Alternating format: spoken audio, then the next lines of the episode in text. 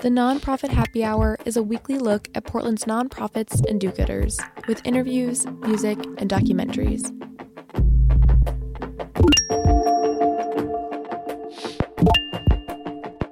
You're listening to the Nonprofit Happy Hour on X Ray FM, brought to you by the Media Institute for Social Change, a public interest media lab that works to inspire, empower, and engage emerging media producers. Learn more online at MediaMakingChange.org. I'm Carly Meisberger. Today on our show, we're talking with two guests from Underscore, a nonprofit news organization.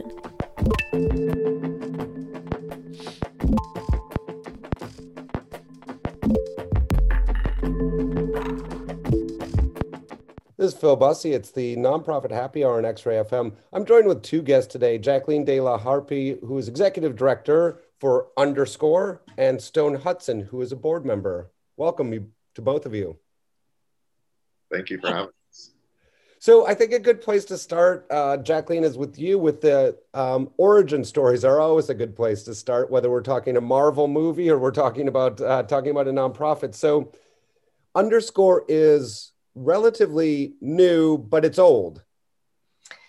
Yeah, that's a good way to put it. Um, Underscore started as an investigative reporting team here in Portland, uh, contributing large uh, journalism projects to the group in Seattle called Investigate West. And they were um, the uh, investigative and editorial reporting group from um, the Seattle PI that they're about 10, 12 years old now. And so we underscore was the um, investigative reporting from Oregon for that group.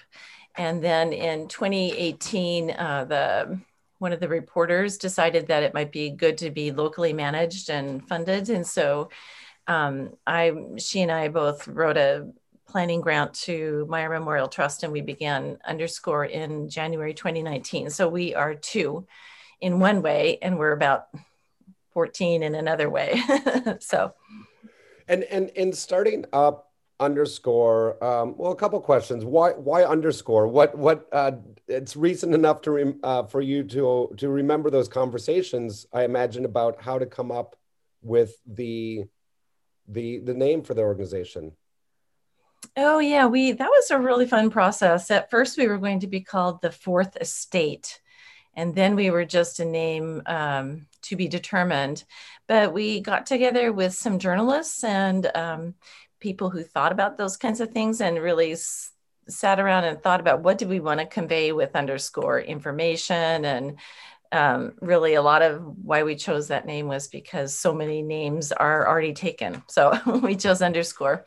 And for tax purposes, it's underscore media collaboration. That's how hard it is to find a name that belongs to you. So it's we underscore dot news is how we like to call ourselves. And and um, and also just just one last question really about the origin then. So a new board of directors. Um, what did you set out with?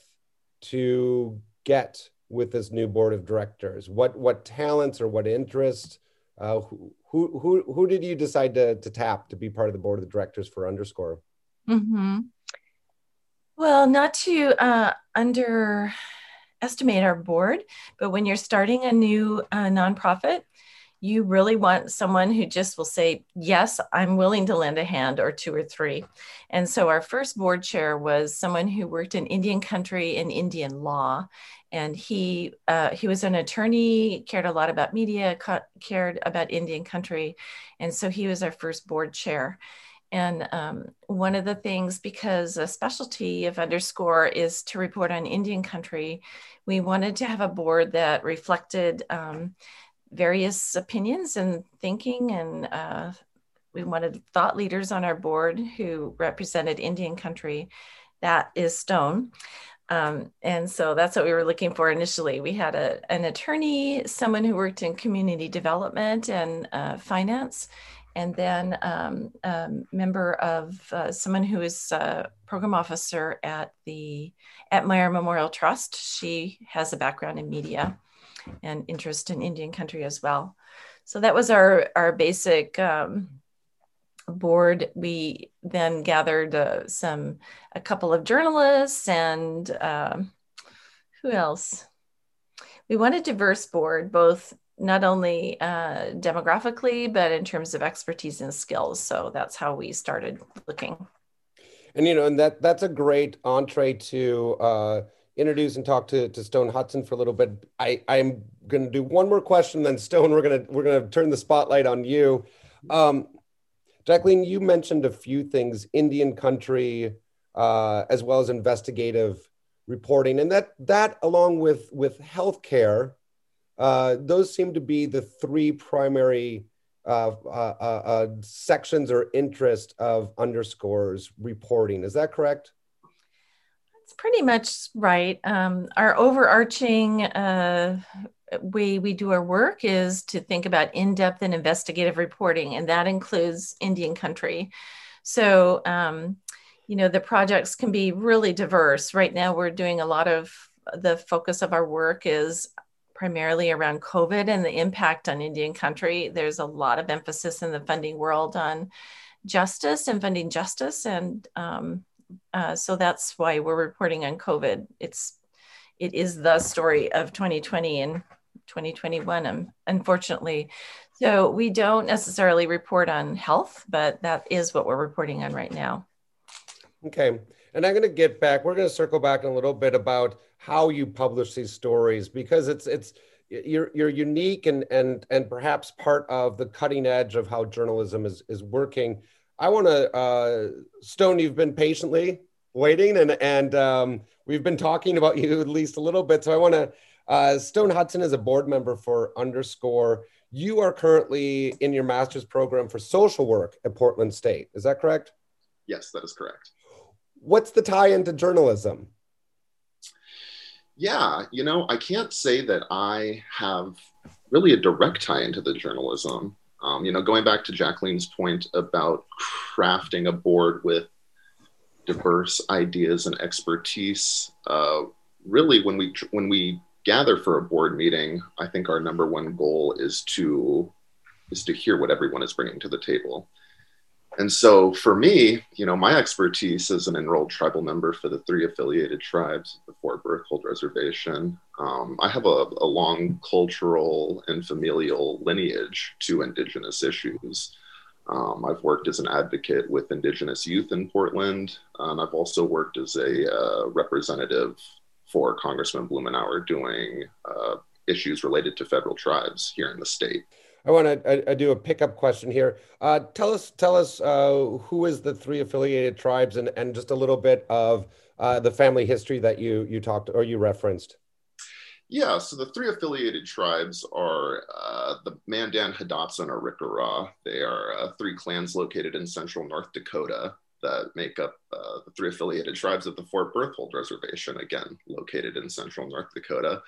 Um, I have both both of my mom and my dad's lineages extend to that uh, that tribe or those tribes collectively, and essentially all of my extended family still lives there. Uh, both my parents moved out west in the '80s uh, for economic gain, but my grandparents, as well as all of my aunts and uncles and cousins, for the most part, still reside in North Dakota on our reservation. Um, I visited there every summer as a child, and my grandma had a extensive history working for the tribe in both uh, the Bureau, Bureau of Indian Affairs as well as the Bureau of Indian Education. Um, my father worked for many years for the Columbia River Intertribal Fish Commission uh, here in Portland. And my mother works for the North Portland Area Indian Health Board. So throughout my, my family line, um, I have people who have contributed to uh, indigenous rights and issues and kind of the advocacy work that goes along with that. So um, that's kind of my connection to it and how I've gotten into this work. And, and, and that also that that uh, pushed you or opened a door, however, however you want to think about it, uh, to work with uh, Representative Earl Blumenauer. Can you talk a little bit about the work that you did there? Yeah, that's correct. Yeah, so I started as a intern at his district office during my junior year of uh, my undergrad at Portland State, um, and as I performed well in that position, I was actually offered a full time position. Uh, first, initially on his campaign, again, going back to the run ups to the 2018 midterms. And then once those were over, I actually transitioned into his district office for nearly two years, working a variety of, uh, of a variety of issues related to this to the federal government. But mostly, I worked uh, revol- uh, revolving around federal issues uh, to Northwest tribes. So a lot of my work existed around estab- establishing relationships with tribal representatives, both within Oregon and Southwest Washington, and even as far as Idaho. Um, I would advocate, or I would serve as mostly a liaison between the congressmen and these representatives, and uh, kind of just ingrain myself to establishing that communication. Um, as many people know, the relationship between sovereign tribes and the federal government hasn't been so strong historically. So there has been a, a real big push, I would say, in, in federal offices to strengthen and maintain these relationships. And that really was a bulk of what I did while I worked for the congressman. You know, and one, one of those important uh, uh, aspects to improve relationships, I think, is always information uh, which is which is what underscore uh, works to do. Um, before we take a music break, and you brought in a song selection, can you talk a little bit about uh, you know, and and and again, recognizing that journalism isn't necessarily how you're entering uh, the conversation with with underscore, but talk a little bit about how you have seen uh, publications or the media uh, represent uh, issues and and happenings in, in in Indian country as opposed to what you've seen from it, uh, you know, working working at the federal level. Mm-hmm.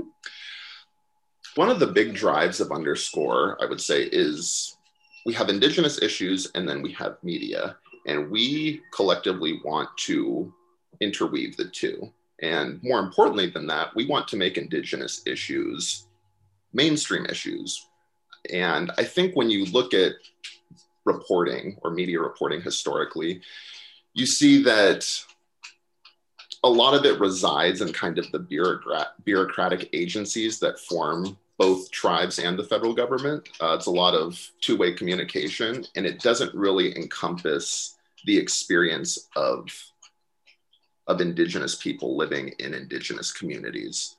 Um, I think when you see reporting on on tribes, a lot of it focuses on tribal councils, and while that is very valuable information, it's similar to say reporting on a foreign country where you only speak to one diplomat or you only speak to one sort of governing body. You don't get the entirety of the story. And so based on my experiences working in the federal government, I saw a lot of kind of narrow thinking you know you see a lot of ideas that kind of get funneled down to to maybe one baseline that doesn't actually serve the population as a whole where you know we at underscore even though we're still in our infancy i think we see kind of our goal you know or at least i personally we see i see our goal as being something that is driven by again circling back to making indigenous issues that affect the people living in these communities a part of the mainstream, a part of something that people can see and people can read about and people can intake and understand that it's not, you know, we don't live in two separate worlds. Stone Hudson is a board member for for Underscore. Uh, set up the song that you brought in for us, and we'll take a quick music break. Yeah, the song I chose was a instrumental called Dern Kala by Khruangbin. They are a psychedelic rock group based out of Houston, Texas, and it's really just it's really easy listening. I think during the pandemic, I've I've struggled being indoors and hearing a lot of different voices and in taking a lot of things without being able to kind of kind of exert any sort of my own thoughts. So allowing myself to listen to more instrumental music has been a big help. And this has turned out to be one of my favorites.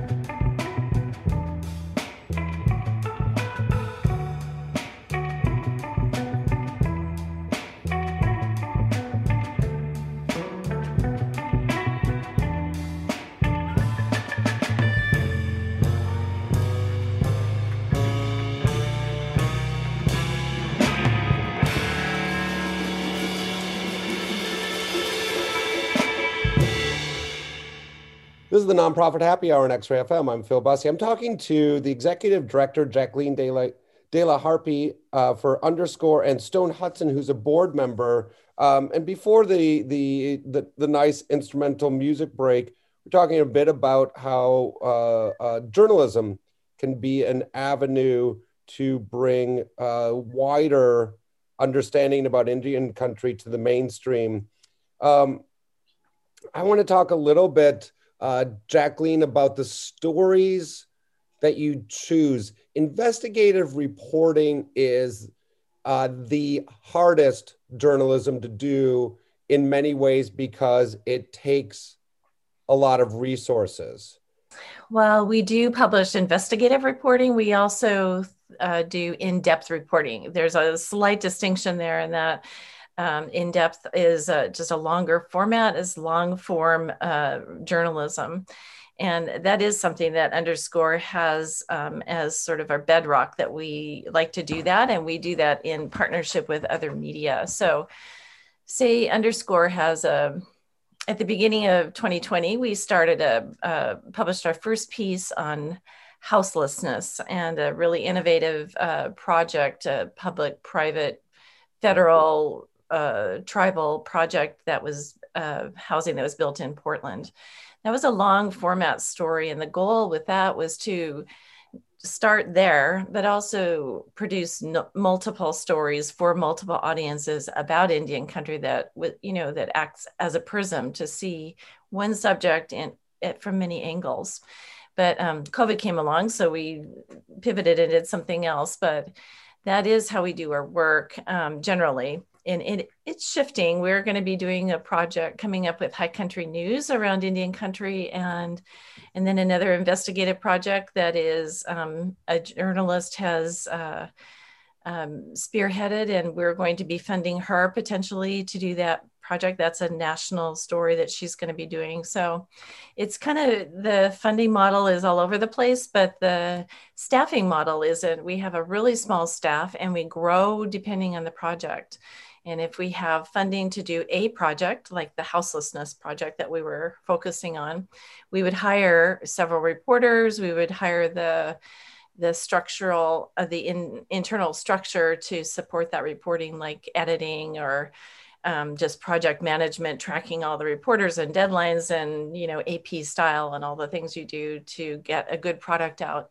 But also part of that is um, who do we partner with? So uh, we partner right now, our Indian country reporting and COVID is um, shared with the Oregonian. Every time we print something and produce something, the Oregonian uh, also shares it. Um, so it goes across the state, which hits our target, our goal, which is to um, provide in this reporting for mainstream media and to make those voices heard and amplify those voices. And um, and then in addition, we um, partner with Indian Country Today, Indianz.com, uh, High Country News. We share all of our uh, reporting with tribal media throughout Oregon. And our funding, our projects right now are Oregon centric for the most part, if unless we have national funding. But that's kind of how it works. Um, in investigative reporting is really expensive, and um, it also can you can start out on a path that ends up pretty much nowhere. So you can spend money and have zero but um, you can also get funding for something and and produce something that's really valuable for communities and that's the goal underscore is representative of a new wave of journalism or the business of journalism in that many mm-hmm. uh, publications and journalists are turning to nonprofit models uh, to receive public funding or foundational support as opposed to ad revenue, which had been the traditional model. Mm-hmm. Um, can you speak a little bit to uh, how how easy or difficult that is to to find that foundational support or are, i mean are you are you earnestly finding that there are foundations that are out there that are so excited to support some journalism be, before it vanishes or or no, hopefully not before it vanishes but have watched it vanish and want to preserve it Yeah, and Stone, jump in anytime. Uh, I'll tend to, I can talk on and on about underscore forever. um, I would just say something that's really thrilling about being in a nonprofit media right now that uh, is young and has a new way of doing business is that um, we have an opportunity to really um, contribute to uh, social justice in a way that traditional news outlets don't. And we can we uh, because we're funded by nonprofits we don't have to answer to advertisers. Uh, we actually work with the not with uh, foundations that are interested to fund the issues and the values that we want to uh, focus on. It doesn't mean that we're not doing traditional really strong clear principled journalism but we do have a lens and so do foundations. And so we are finding um, especially in oregon um, uh, sim- simpatico thinking around uh, why fund journalism both for the idea that it's uh, shrinking but also for the idea that we need to talk about some of the issues that have become much more prominent over the last few years and and um, underscore is really lucky to be in that position to do that so we can pivot in one way. Um, we have a fair amount of funding from uh, Oregon foundations like Meyer Memorial Trust and the Collins Foundation, the Oregon Community Foundation, and then other smaller donor advised funds as well. And then um, at the end of 2019, uh, Underscore was really, really fortunate to be one of the first uh, grantees for a national um, venture philanthropy fund that was created just to support local journalism. So we were, I believe, we're the smallest organization, but um, and the proudest, of course. Um, but we were funded by them to with the idea that their goal is not to fund projects, but to fund the infrastructure of a of a nonprofit, which is often what is lacking in nonprofit um, the nonprofit world. I think funders want to fund ideas and projects and you know that is the most fun part of being in a job like this are all the great ideas that you get to bring to fruition. But what's often lacking is the support for the infrastructure which is all the things you need to have a really sound and solid organization. So uh, yeah so we have uh, funding from the american journalism project nationally and we have a pretty good uh, support locally. And we will probably and we're just getting started on thinking about more national funding now it is it's so encouraging to see you know I, I think what i can call a counter trend to where journalism and media has been going uh, to have underscore producing uh, in-depth reporting uh, telling untold stories and and focusing on uh, uh, a demographic uh, region indian country that has not received mainstream reporting. So it's really nice to, it's such a breath of fresh air. Uh, Jacqueline De, De La Harpy is executive director for Underscore. And I, hey, how about you brought us in a song? How about that takes us out for the day? Okay. I can't pronounce it. I think it's Portuguese and I wouldn't even try, but uh, it's like an alto uh, clarinet that I find really uh, great and an instrument that I wanted to play as a kid and never got to. So it's um it's just soothing and it's so short and cheerful. And like Stone was saying, you know, home all the time and the news is not great. Uh, so this is just a cheerful little piece of music, ephemeral. Stone Hudson is a board member for Underscore, and Jacqueline De La Harpy is executive director. You can find them online as well as find their stories in the Oregonian and other places. Thank you so much uh, both for talking with us today.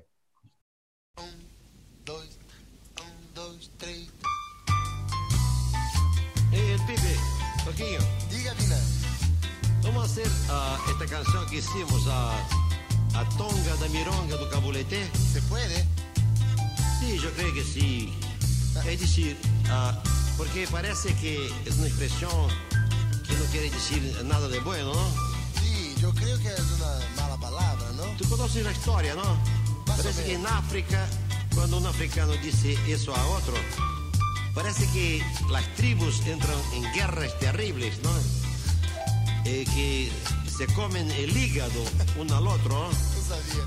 Sí, y todos lo que se sabe es que la última palabra, esta palabra cabulete de expresión, Sí. parece que tiene algo a ver con la madre de uno, ¿no? The Nonprofit Happy Hour is made possible by Beneficial State Bank, a certified B Corp that holds to what it calls a triple bottom line of social justice, environmental well being, and economic sustainability. If your organization or business is interested in underwriting our show, please email phil at mediamakingchange.org. The Nonprofit Happy Hour is a production of the Media Institute for Social Change and KXRY Radio, X Ray FM. Our host is Phil Bussey. Our executive producer and editor is me, Carly Meisberger. Archives of past shows can be found on our SoundCloud page. Questions, comments, or ideas about the show can be sent to info at mediamakingchange.org. Thanks for tuning in.